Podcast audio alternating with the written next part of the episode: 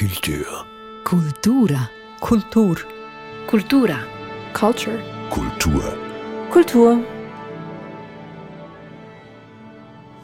Dies ist der Kulturstammtisch. Mein Name ist Eric Facon. Hallo und herzlich willkommen. Wir sind zu Gast im Kultkino Basel, um über einen Film zu diskutieren, The Whale vom US-amerikanischen Regisseur Darren Aronofsky. Die Hauptfiguren, der 272 Kilo schwere Englischprofessor Charlie, der Online-Kurse im Schreiben von Essays gibt, seine von ihm komplett entfremdete Tochter Ellie, die Krankenschwester Liz und Thomas oder Thomas, ein Evangelist, der von Tür zu Tür geht. Dazu noch die Ex-Frau Mary. Im Wesentlichen aber geht es um den Vater und die Tochter, die der Vater zurückgewinnen will. Um über diesen Film zu diskutieren, sind bei mir Michael Sennhauser, Filmredakteur von Radio SRF und Christoph Trummer, Singer, Songwriter. Ein Kammerspiel, dieser Film, The Whale, Charlie, der Englischlehrer, der verlässt seine Wohnung nicht mehr und wir bleiben als Zuschauer und Zuschauerin komplett bei ihm in seiner Wohnung. Dunkle Wohnung, eine Höhle. Jetzt, wie hat denn der Film gefallen? Einfach, dass wir mal ganz einfach und simpel anfangen.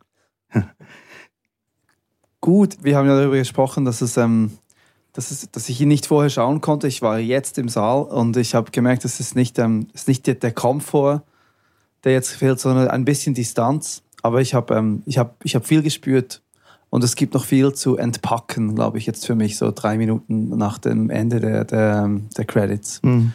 Aber ich, ich habe es, ähm, ja, ich habe mich nicht aufgeregt. Ich habe mich auch schon aufgeregt in Aronofsky-Filmen. Ich habe mich nur ganz selten ein klein bisschen aufgeregt und viel gespürt. Okay, also vielleicht können wir jetzt ein bisschen was auspacken im Verlauf der halben Stunde, die kommt. Äh, Michael, die Frage an dich. Also ich, ich finde das Auspacken einen, einen guten Ausdruck, weil mir ist es eigentlich bei jedem Aronofsky-Film so gegangen.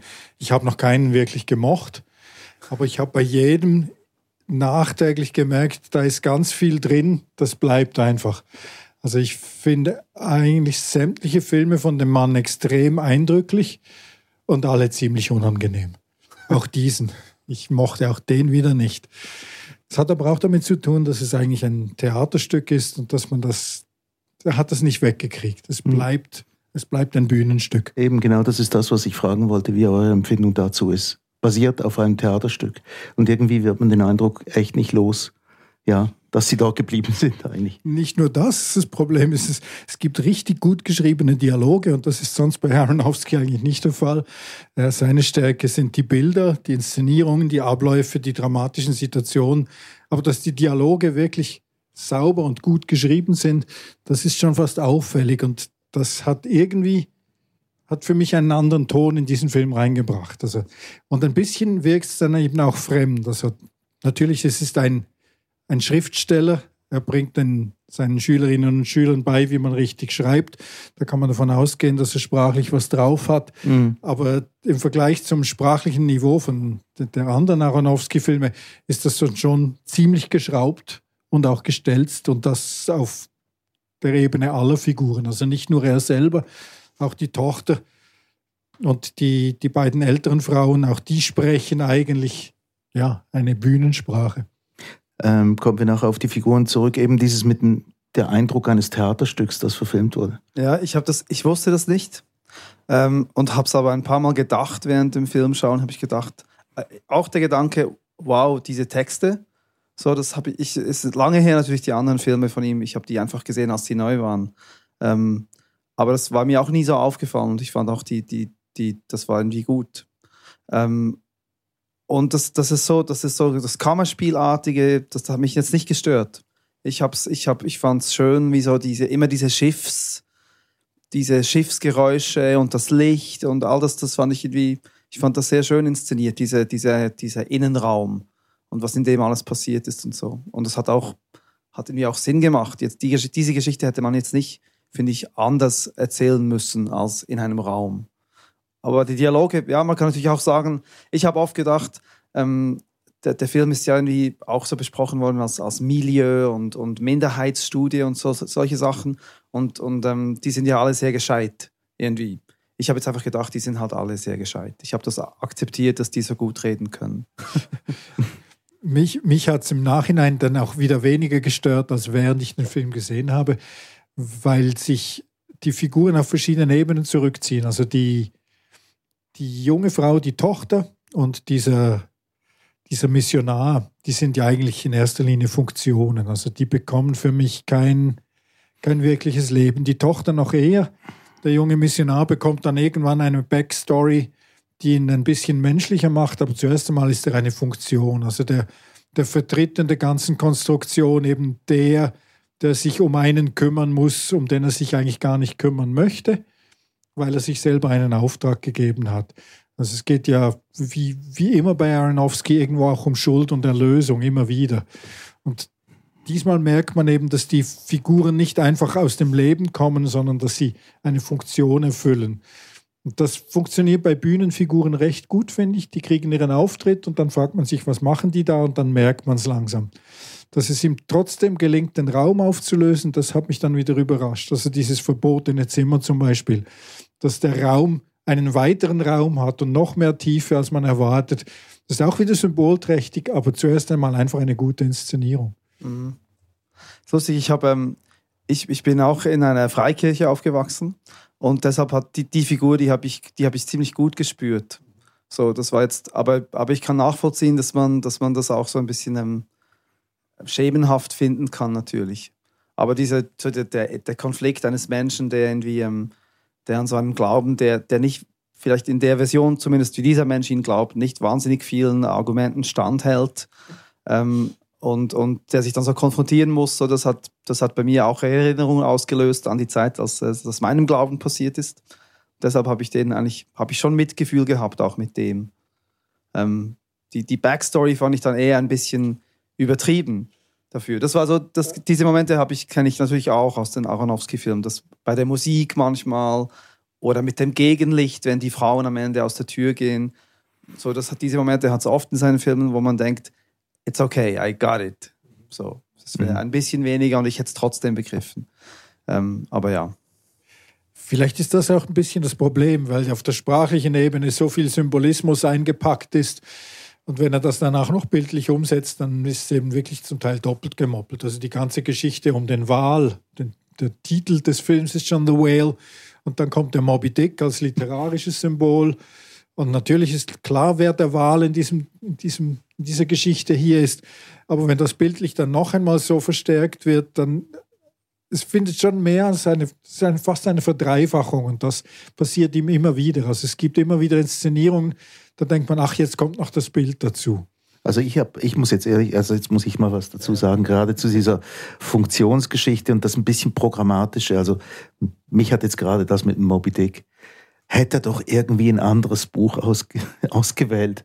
Meinetwegen eines über Pinguine oder was. Mir schien dann die Metapher dann doch ein bisschen allzu deutlich. Und manche von den Figuren ein bisschen gar schemenhaft. Also jetzt zum Beispiel die Tochter, die ist ja nur dauerpubertär. Die hat ja irgendwie keine Tiefe dazu. Oder? Habe ich jetzt nicht so empfunden. Gut. Und ich muss ehrlich sagen, ich weiß noch nicht, wer der Wahl war. Also mhm. natürlich gibt es das offensichtliche Bild so, aber aber also vielleicht, wenn ich jetzt die Viertelstunde gehabt hätte, um, um äh, nach Hause zu spazieren, wie es sonst nach dem Kino ist, dann hätte ich es irgendwie zusammengesetzt. Aber wer hat da wen gejagt? So, das, ähm, aber ich muss noch, da, vielleicht war er tatsächlich der Wahl und dann sehe ich das auch, ist ein bisschen, bisschen offensichtlich. Ja, man wird mit der Nase reingedrückt, aber vielleicht stimmt es eben nicht mal, oder? Weil, weil der Wahl, der Wahl wäre ja eigentlich das Symbol des Bösen so hat das Nathaniel Hawthorne, wenn ich mich an meine Zeit während dem Englischstudium richtig erinnere, äh, ist das das Böse in der Gesellschaft, das da gejagt wird, in, äh, symbolisiert von weißen Wal. Das kann ja jetzt irgendwie auch nicht ganz der Englischprofessor Charlie sein, der seinen Schülerinnen und Schülern online beibringt, wie man richtig schreibt. Ja, letztlich ist der, der weiße Wal und Captain Ahab, das sind ja eigentlich die, die beiden Gewichte. die, die, die sind ja füreinander da. Mhm. Also Captain Ahab hat keine Lebensberechtigung, wenn er nicht den Wal jagt. Mhm. Und der Wal ist dafür da, damit, damit Captain Ahab ihn jagen kann, wenn man die, die Geschichte von Moby Dick so einfach reduzieren will. Mhm. Und letztlich ist die Figur, die Brandon Fraser hier spielt, ja auch so ein, ein weißer Wal, wenn er nicht das wäre, was er ist. Also wenn er nicht dieses, dieses zentnerschwere Ungetüm in, in seiner Höhle wäre, dann hätten wir kein Interesse an ihm und all die Figuren, die bei ihm auftauchen, bis auf die, die von Hong Chao gespielt wird, wahrscheinlich auch nicht. Also ich finde, die, die einzige wirklich menschliche Figur, die tatsächlich durch und durch menschlich ist, ist diese, seine Freundin, Hong Chao, die Pflegerin, die kümmert mhm. sich um ihn. Und die kümmert sich, die kriegt dann auch die Backstory mit ihrem Bruder und die ganzen Geschichten, die dazugehören. Aber das ist eine menschliche Figur und nicht einfach eine Funktion. Mhm. Ah, und er selbst, also die, die, die Hauptfigur Charlie? Er ist sein eigener Wahl. Mhm. Und er ist der Grund dafür, dass es diese Geschichte gibt, das dass wir uns Geschichte diese Geschichte überhaupt anschauen. Also rein marketingtechnisch auch. Brandon Fraser im Fatsuit, das ist, das ist der Verkaufskniff für diesen Film. Mhm. Aber dann macht er es gut, oder? Also ich finde, solange es dann gut macht, ist das für mich okay. Ich habe lustig, ich habe Moby Dick habe ich nicht fertig gelesen, das habe ich nicht geschafft. Ich habe angefangen, auch mal in Teenagerjahren, aber mein, ich, mein Gedanke war jetzt eher die Verbindung zum Buch, so wie ich das natürlich aus der, aus der Kultur quasi, wie man sie halt kennt, die Geschichte, war eher, dass es lauter Figuren eigentlich sind, vielleicht bis auf die Tochter, die, ähm, die eine Obsession oder eine Sucht haben und, ähm, und, und so nicht loslassen können. Und, und ich habe immer den Ahab als Figur mitbekommen, die auch so ist die diesen Wahl nicht loslassen kann. Der eine kann nicht aufhören zu fressen, die andere. Das ist eine Obsession, oder? Genau, es geht um Obsession irgendwie. Ähm, vielleicht ist es auch noch eine Ebene, die spannender ist jetzt als, ähm, als die Körperlichkeit zum Beispiel. Klar, das verknüpft natürlich auch diesen Film mit dem ersten, den ich von Aronofsky gesehen habe, Requiem for a Dream. Und da geht es ja auch um, um Sucht, um lauter süchtige Figuren, die sind allerdings, die sind zunächst einmal realistischer gezeichnet, das sind Drogensüchtige, aber sonst süchtige und Suchtverhalten. Und im Prinzip ist es schon ein, ein Zurückkommen auf, auf diese, diese Anlagen, die er damals durchgespielt hat, jetzt als Kammerspiel. Ich verstehe, was ihn fasziniert hat an dem Stück. Ich verstehe, dass er auch Lust hatte, das nachzuinszenieren. Aber ich hatte den Eindruck, außer der der eindeutigen Erlösung, die am Schluss stattfindet, geht es eigentlich nicht über Requiem for a Dream hinaus. Also im Prinzip ist er wieder zurückgekehrt in die 90er Jahre. ja. Also ich erinnere mich an den Film, aber, aber das ist schon so lange her. Ich habe öfter an Black Swan auch gedacht, wo es auch um Obsessionen ja irgendwie geht. Aber da, da habe ich jetzt noch nicht so, da müsste ich jetzt auch noch eine Viertelstunde darüber nachdenken. Also im Prinzip sind, sind alle seine Filme so aufgebaut. The Wrestler, da ist es ein, ein Mann, gespielt von einem auch schon ziemlich zerstörten Schauspieler. Also der, der hat auch Aufsehen erregt. Black Swan, das ist die, die obsessive Künstlerin, die sich selber begegnet in einer dunklen und in einer hellen Version. Also die Tänzerin gespielt von Natalie Portman. Requiem for a Dream, da waren es die Drogensüchtigen, da war es Jennifer Connelly, eine der Hauptfiguren. Dann gibt es einen Noah-Film, also den, den ganz großen eigentlich Bibelfilm, von dem wir alle gestaunt haben, dass er den überhaupt macht. Aber das war eigentlich sein eigenes Projekt. Und dann mit, mit dieser Art Film in den USA beim religiösen Publikum ist es tatsächlich recht gut angekommen. Aber Noah ist auch obsessiv, ist auch ein Captain Ahab, so wie er ihn da zeigt. Das war, also diese, ein, das war ein furchtbarer Film. Furchtbar grauenvoller Film mit einer religiösen Komponente, die fast unverdaulich war.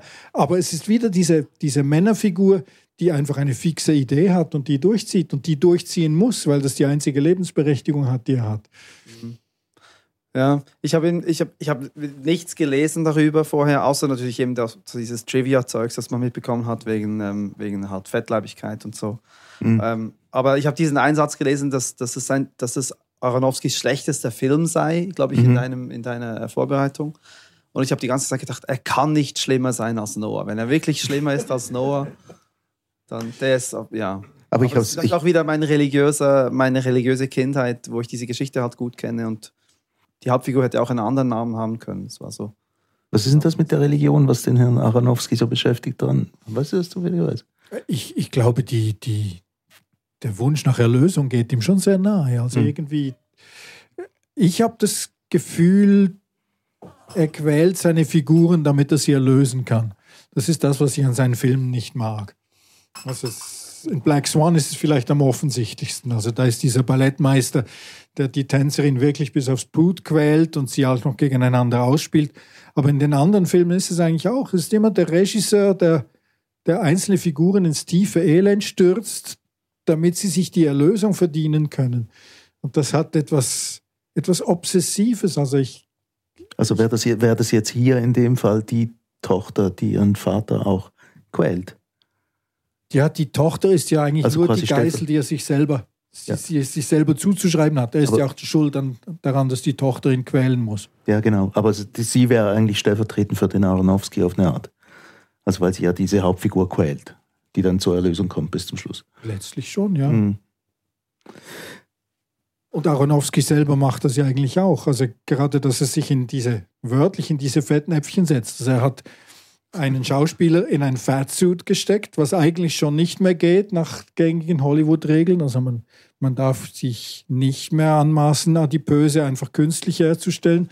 Genauso hat er einen eigentlich straighten Schauspieler zu einem homosexuellen Schauspieler gemacht. Das ist eigentlich nach dem gängigen Political Correctness Kanon von Hollywood auch schon nicht mehr zulässig. Beides hat Protestaktionen hervorgerufen. Und er hat das natürlich nicht unbewusst gemacht und zufällig oder einfach, weil er das genau richtig findet, sondern auch wieder, weil er sich an diesem Leiden abarbeiten kann, auch da. Also das steckt wieder der gleiche Trotz drin. Und das hat ja auch etwas Faszinierendes. Also das ist schon wieder Captain Ahab auf der Jagd. Es hat auch wahnsinnig lang gedauert, bis er den Film überhaupt zusammen hatte, also finanziert hatte. Ich glaube, das war, das war, ging Jahre, mehrere. Ging bei all seinen Filmen so. Also mit dieser Art von Kino ist ja nicht. Noah war vielleicht der einzige Versuch, großes kommerzielles Kino zu machen. Und das hat erstaunlicherweise einigermaßen funktioniert, weil es eben dieses riesige religiöse Publikum gibt in den USA. Aber die müssen ja alle wütend aus dem Film rausgelaufen sein. Oder nicht? Ich kann, ich, ich also wir müssen nicht die ganze Zeit über Noah sprechen. Ich, merke, der Film ist fast ein bisschen ein Trauma für mich. Ja, aber man kann das auch hier ausleben, wenn man will. Also eben die Kritiken sind ja zum Teil, ähm, also nominiert ist er, muss man auch sagen, habe ich auch eingeschrieben ins Blatt, 130 verschiedene Filmpreise wurde er nominiert. Aber die dann gewinnt, das bleibt dann noch dahingestellt. Ähm, einer, den werden wir nachher noch ein bisschen äh, äh, genauer angucken, nämlich Brandon Fraser, den Hauptdarsteller. Ähm, trotzdem eben, also es gibt genauso viel äh, Kritik an dem Film, wie er Nominationen gekriegt hat. Also man liest da verschiedenes, der mit Abstand schlechteste Film von Aronofsky, das hast du schon zitiert. Äh, Austin Chronicle zum Beispiel, everyone is always yelling at each other and being relentlessly mean, monologuing their suffering at each other, but never with each other. Stimmt Also, überhaupt nicht. Finde ich. also alle sind Bin ich immer einverstanden. dran. Stimmt in diesem Film tatsächlich nicht. Das Nein, es stimmt gibt, nicht. Es gibt nur eine Figur, die immer konstant schreit, alle anderen anschreit. Das ist die Tochter. Und selbst die hat ihre, die Ja. hat ihre liebevollen Momente. Und Hat sie die? Dann ja. habe ich die muss ich verpasst haben. Also kann ja auch sein. Also sie, sie, erlöst ja, sie erlöst ja schließlich auch diesen, diesen jungen Missionar. Das ist dann ihre gute Tat. Dann stellt sich heraus, dass dieser Text, den er immer wieder so abgöttisch liest, das stammt auch von ihr. Das ist ein Schulaufsatz. Also sie hat, sie versteckt ihre guten Seiten einfach hinter dieser Bösartigkeit. Aber ich glaube, den, den Sadismus von Aronofsky sieht man eigentlich in, in seinem schlimmsten Film, in Mother. Jennifer Lawrence spielt dort drin eine Mutter, die eigentlich von der ganzen Männlichkeit und von der ganzen Menschheit missbraucht wird. Das ist wahrscheinlich der abgrundhässlichste Film, den er je gemacht hat. Und eigentlich trotzdem wieder das Gleiche. Also er quält eine Figur, damit er sie zum, zum Schluss dann erlösen kann. Nur ist die, die Erlösung eben eine durch, durch die Kunst dort. Und, und hier ist sie nicht die vom, von Aronofsky selber. Also hier habe ich das Gefühl, die Erlösung kommt unter anderem aus der Literatur, aus der Freude an der Sprache und ist des- deswegen auch zugänglicher. Das sind nicht die Bilder, das sind die Texte. Gut, lassen wir das mal so dastehen. Wir müssen uns auch nicht an den Kritiken abarbeiten, die da aus der ganzen Welt auf den Film eingeprasselt sind. Also es hat noch- ein paar andere hübsche, hübsche kleine Zitate. Ja, müssen die nicht alle herbeizitieren, aber Die sind hübsch, aber das ist. Ich, manchmal denke ich dann, die sind so hübsch, dass das wollte diese Person einfach schreiben. Ein bisschen egal. Und wenn man es über Aronofsky schreibt, liest es dann auch jemand. Also die, vielleicht sind, Entschuldigung, dort die Ich Filmkritikerinnen das, auch das eine nicht tolle Beschreibung unserer Arbeit. Das trifft es schon zu einem gewissen Grad. Ja. Ja, also Sunday Times aus, aus, aus Großbritannien hat etwas Hübsches geschrieben. Der Film sah alle mehrere Sachen aufs Mal. Ein äh, äh, überbordendes Spektakel, eine äh, Verfilmung eines Theaterstücks, ein schlechter Film und ein Vehikel für einen Oscarpreis für Fraser, Brandon Fraser. Wollen wir mal auf den zu sprechen kommen? Das war jetzt meine Überleitung. Wir müssen nicht kommentieren, was da, was da gesagt wurde in Großbritannien. Brandon Fraser, der Hauptdarsteller. Ja, das Faszinierende daran ist ja, dass, dass die Figur des Whale, also die Hauptfigur in diesem Film, mit Brandon Fraser ideal besetzt ist, weil der Mann eine riesen Fangemeinde hatte. Also er hat diese, diese The Mummy-Filme gemacht, er hat ein paar Filme gemacht in seiner Jugendzeit als Sexiest Man Alive war er, glaube ich, auch einmal. Also der hatte eine riesige Fanbase. Er hat in diesen Filmen einen richtigen Hank gespielt, also einen, einen männlichen Mann. Er hat einen, einen Neandertaler gespielt in anderen Filmen. Er war immer. Das ist interessante ein, Filmografie. Ja, er war, er war einer er war eigentlich eine, eine Art Sexsymbol mit viel Humor. Und er war ein großer Star. Und dann ist er, ist er kom komplett verschwunden. Also es gab dann so eine Art Brandon Renaissance, wurde mal angekündigt, hat nie ganz funktioniert. Und jetzt kommt die Erlösung auch für ihn. Also jetzt mit dieser Rolle ist er plötzlich Oscar-Kandidat. Man sagt, mit seinen großen, traurigen Augen in diesem Fatsuit hat er sich selber wieder erlöst. Also das ist genau das, was ich als, als Kinopublikum eben so liebe die Rolle deckt sich plötzlich mit, mit der Figur, die sie verkörpert, beziehungsweise mit dem öffentlichen Bild dieser Figur. Also Brandon Fraser ist als Schauspieler in der gleichen Rolle wie die Figur, die er hier verkörpert. Und wir wünschen ihm alle den Oscar zum Dank dafür, dass auch er sich jetzt erlösen kann. Das hast du sehr schön formuliert, muss ich jetzt sagen.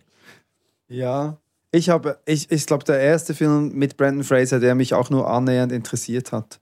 Von dem her kann ich jetzt nicht auf eine große, von denen ich weiß. Ähm, ich habe den nicht oft gesehen ähm, und ich fand ihn super. Und ich habe auch oft gedacht, es ist, ähm, also diese, also es war einfach, ich finde, er hat das sehr gut gespielt. Sehr wirklich auch diese, diese emotionalen Momente und diese und dieses ganz viele kleine Szenen, wo er so, so kurz sind wie Blinzel. Also ich fand, ich war richtig beeindruckt. Und ob das dann, natürlich ist es irgendwie Oscar Bait, irgendwie mit, mit diesem Fatsuit und so, aber das ist, das ist jetzt nicht sein Fehler. So, das, das ist einfach dieses, dieses Oscar-System und das auch ein bisschen lächerlich ist, wenn man genau weiß, wenn man dann eine Person mit einer Beeinträchtigung drin hat und so, dass das gute Chancen hat, aber das ist, ja, ich finde, er hat, er hat diesen Part, er ist dem gerecht geworden, das war nicht so overacting, wie, wie man das ja irgendwie denken kann, wenn jetzt jemand unbedingt den Oscar will. Ich fand, das war gute Kunst, sein Schauspiel da. Absolut einverstanden. Ich finde ich find ihn großartig in dem Film. Aber das ändert nichts daran, dass wir eben das Gefühl kriegen, und das kriegen wir, er hat sich die Erlösung verdient. Ja, ja. Mhm. Er muss jetzt nicht mehr der sexiest man alive sein. Nein, er kann das Fatsuit wieder ausziehen, das geht. Also mir hat, mir hat jetzt bei dieser Figur besonders gut gefallen, diese Mischung aus, aus so einer totalen Unterwürfigkeit und wie er das rüberbringt und, und die klare Bestimmtheit. So, so verläuft der Rest meines Lebens. Ich fress mich hier zu Tode. Was ist mit den anderen Figuren? Ich weiß jetzt gar nicht, wie, die, wie, die, wie das aussieht mit den anderen Figuren, die hier auftauchen. Ob die auch nominiert sind oder für was der Film sonst noch. Also er hat drei Oscar-Nominationen. Das sind etliche Oscar-Nominationen, die zum Teil auch, auch technischer, wenn ich mich recht besinne. Ich glaube, von den Schauspielern ist es nur er. Bin aber nicht ganz sicher. Mhm. Aber spielt auch keine große Rolle. Also ich glaube, die, die schauspielerische Leistung ist von mir aus gesehen von allen recht, recht eindrücklich. Mhm. Also die, die junge Frau, die, die Sadie, das ist nicht Sadie Frost. Ähm, ah, die, die, die, die Sadie Sink. Sadie Sink. Die hat mich auch überrascht. Also mhm. die, die habe ich sonst nur aus der Fernsehserie gekannt. Die dafür, dass sie in erster Linie eine Funktion spielt, macht sie das in den einzelnen Szenen eigentlich sehr überzeugend. Dass es ihr nicht gelingt, eine richtig runde Figur hinzukriegen, das ist, glaube ich, nicht ihr Fehler. Das liegt wirklich am, am Drehbuch. Also sie, sie muss ja irgendwann einmal diese Wandlung durchmachen und die kommt relativ plötzlich. Also wie ich schon gesagt habe, ich glaube, die, die einzige Figur, die von Anfang an menschlich präsent ist und, und auch konsistent durchgespielt ist, ist die von die, Hong Chao gespielte. Die Alle anderen hm. übernehmen Funktionen, die dann je nachdem nach Szene wieder angepasst werden muss. Ja, du, bist, du, du schätzt das härter ein, als ich das einschätze. ich habe auch die Tochter, ich, also ich fand auch, die hat, die hat das gut gespielt. Ähm, und ich habe die auch gespürt. Und ich habe jetzt auch nicht, natürlich ist es wie alles, es passiert jetzt alles in dieser Woche in diesem Film. Auch wie, ah, dass er dann plötzlich ähm, findet, oh, jetzt sterbe ich, jetzt muss ich die Tochter anrufen. So, das, all, das, all das ist ja ein bisschen, ist ja ein bisschen platt, wenn man, wenn man so will. Das wäre im, im wahren Leben wären das andere Prozesse, man müsste die länger sehen und so. Aber so ist halt die Verdichtung. Das akzeptiere ich irgendwie, wenn ich ins Kino gehe oder ins Theater. Ähm, und ich habe ich hab der Schauspielerin, aber vielleicht ist es auch wieder, man ist ja immer persönlich dann im Film drin und ich habe ich hab zwei Töchter und ich habe schon jetzt Angst, wenn die Teenager werden. und vielleicht, ähm, vielleicht ist das, hat, war für mich eine Verbindung, wo ich, wo ich gedacht habe, oh ja, das ist so, ein, so eine Junge, die will rebellieren und also ja, wir haben es ja alle gesehen. Ich fand, ich habe das irgendwie, ich fand das nicht unglaubwürdig. Und hingegen die Figur von, ähm, von Liz, die fand ich auch nicht unglaubwürdig, aber da, dort fand ich eben spannend, dass eigentlich ist sie ja auch, sie bringt ihm ja dann immer dieses Essen. So, ich fand, die hätte noch ein bisschen, die hätte noch ein bisschen mehr Aufmerksamkeit verdient gehabt für diese ganzen Ambivalenzen, die sie da mitbringt. Und äh, äh, eigentlich ist ja auch, er ist ihre Obsession. Mhm. So, was hat, also man, sie hat einen anderen Job und so, aber es ist ihre Art, an ihrem verlorenen Bruder festzuhalten und so. Das, ähm, ja, das fand ich, das fand ich auch eine spannende das hätte ein bisschen mehr noch da, davon da sein dürfen. Ich habe irgendwie das Gefühl, während die anderen Figuren eine Obsession daraus machen, wie sie sich ihm gegenüber verhalten, ist er eigentlich der Einzige, der sich selber komplett aufgibt. Also das gehört ja irgendwie zu, zu dieser Figur, dass er sich selber so weit aufgibt, dass er auch den letzten Rest Stolz noch über Bord kippt und seine Tochter quasi kauft. Auch wenn er persönlich weiß, er hat das schon lange geplant, sein Vermögen ihr zu überlassen, das, was er angehäuft hat. Aber er, er versucht ja nicht einmal ihr gegenüber eine, eine Rechtfertigung, weil er die auch nicht braucht. Also die, seine einzige Sünde ist eigentlich, dass er sich verliebt hat und deswegen die, die Familie damals verlassen hat. Mhm. Aber er gibt sich selber auf. Also so wie er sich körperlich aufgegeben hat, gibt er sich auch menschlich auf, er hat keinen Rest Stolz mehr übrig und das macht ihn plötzlich zuerst bemitleidenswert und dann aber auch irgendwie liebenswert, weil für die Tochter dann, nachdem die Verachtung überwunden ist, kommt ja dann etwas dazu. Also sie spürt ja dann irgendwo, dass er etwas gefunden hat, das größer ist als er und sie, nämlich seine, Liebe zur Sprache, zur Kunst, zu diesen Bildern, zu diesen Ideen. Und das ist dann plötzlich etwas, an dem sie sich gemeinsam wieder aufrichten können. Also ich habe noch das Gefühl eben, also er hat auch eine Obsession und das ist diese Liebesgeschichte, die, die irgendwie tragisch geendet hat mit diesem, mit diesem jungen Mann, oder? Und eigentlich ist es ja ein Film über Obsession insgesamt, quer durch alle Figuren hindurch. Und bei manchen klappt es und bei manchen klappt es eben weniger. Gut, die Umsetzung. Können wir das als Fazit vielleicht mitnehmen?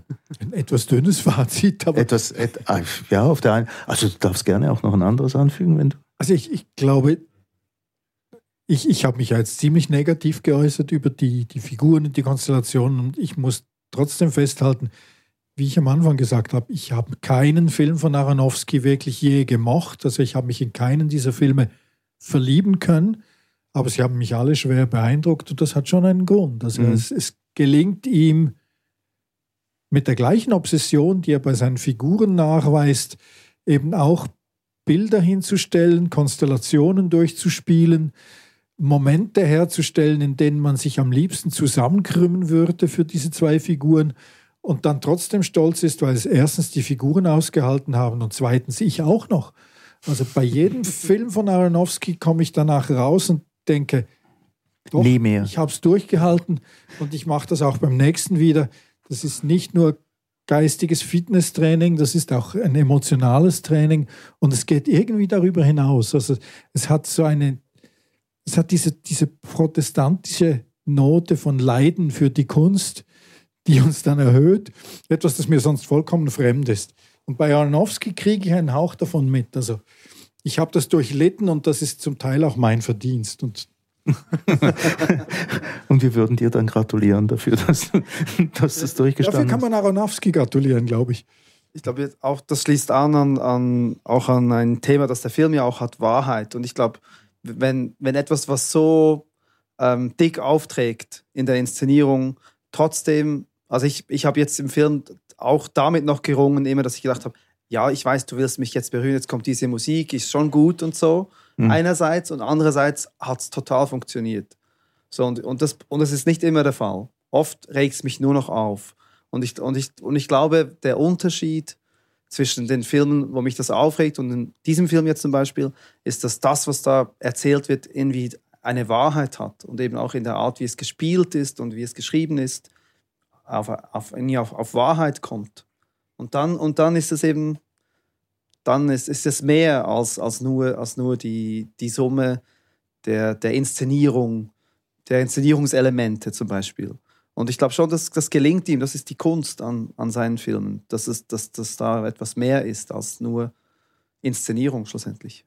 Wobei, wenn du das so formulierst, macht mich das schon wieder misstrauisch, wenn ich mich gerade gefragt habe, wenn das dick aufgetragene, das, was, was an die Grenze des Kitsch geht, das Manipulative, wenn das in einem Film für Rührung benutzt wird, für Schönheit, für große Gefühle, dann stellt sich schnell ein Gefühl der Leere ein. Und hier, weil es mit dem Leiden verknüpft ist und weil es mit Schmerz verknüpft ist und mit Durchstehen und Obsession, bekommt es etwas künstlerisch Lohnenswertes. Also ich glaube, Aronofsky schafft es, uns mitzunehmen auf, auf diesen Guilt-Trip, könnte man sagen. Also wenn man einen Aronofsky-Film anschaut und anerkennend anschaut, dann muss man irgendwie auf diese Erlösung hoffen, die er, die er ja dauernd anstrebt mit seinen Filmen. Hm. Also ich glaube, man lässt sich einfach auf sein Spiel ein. Man lässt sich deprimieren im, in der Hoffnung darauf, dass die Erlösung am Ende wartet. Und die kommt ja dann auch. Also die Leinwand wird ja strahlend hell hier. Das ist nicht bei all seinen Filmen so. Eine gewisse Absehbarkeit, hinter der sich Wahrheit verbirgt. Und andererseits haben, haben ja auch diese Momente, die vielleicht rührend sind, auch gleichzeitig immer etwas abstoßen. Also da wird ja mehrfach alles miteinander geliefert. Jede Form von, von Gefühlen, die man entwickeln kann gegenüber Filmfiguren. Ich glaube, damit könnte man es fassen. Du hast eingangs gesagt, Michael, vielleicht darf ich das nochmal zitieren. Gleichzeitig faszinierend und abstoßend. Bleiben wir dabei. The Whale von Darren Aronofsky. Heute dabei beim Kulturstammtisch waren Michael Seinhauser, Filmredaktor von Radio SRF und Christoph Trummer, Singer, Songwriter. Mein Name ist Erik Fackung.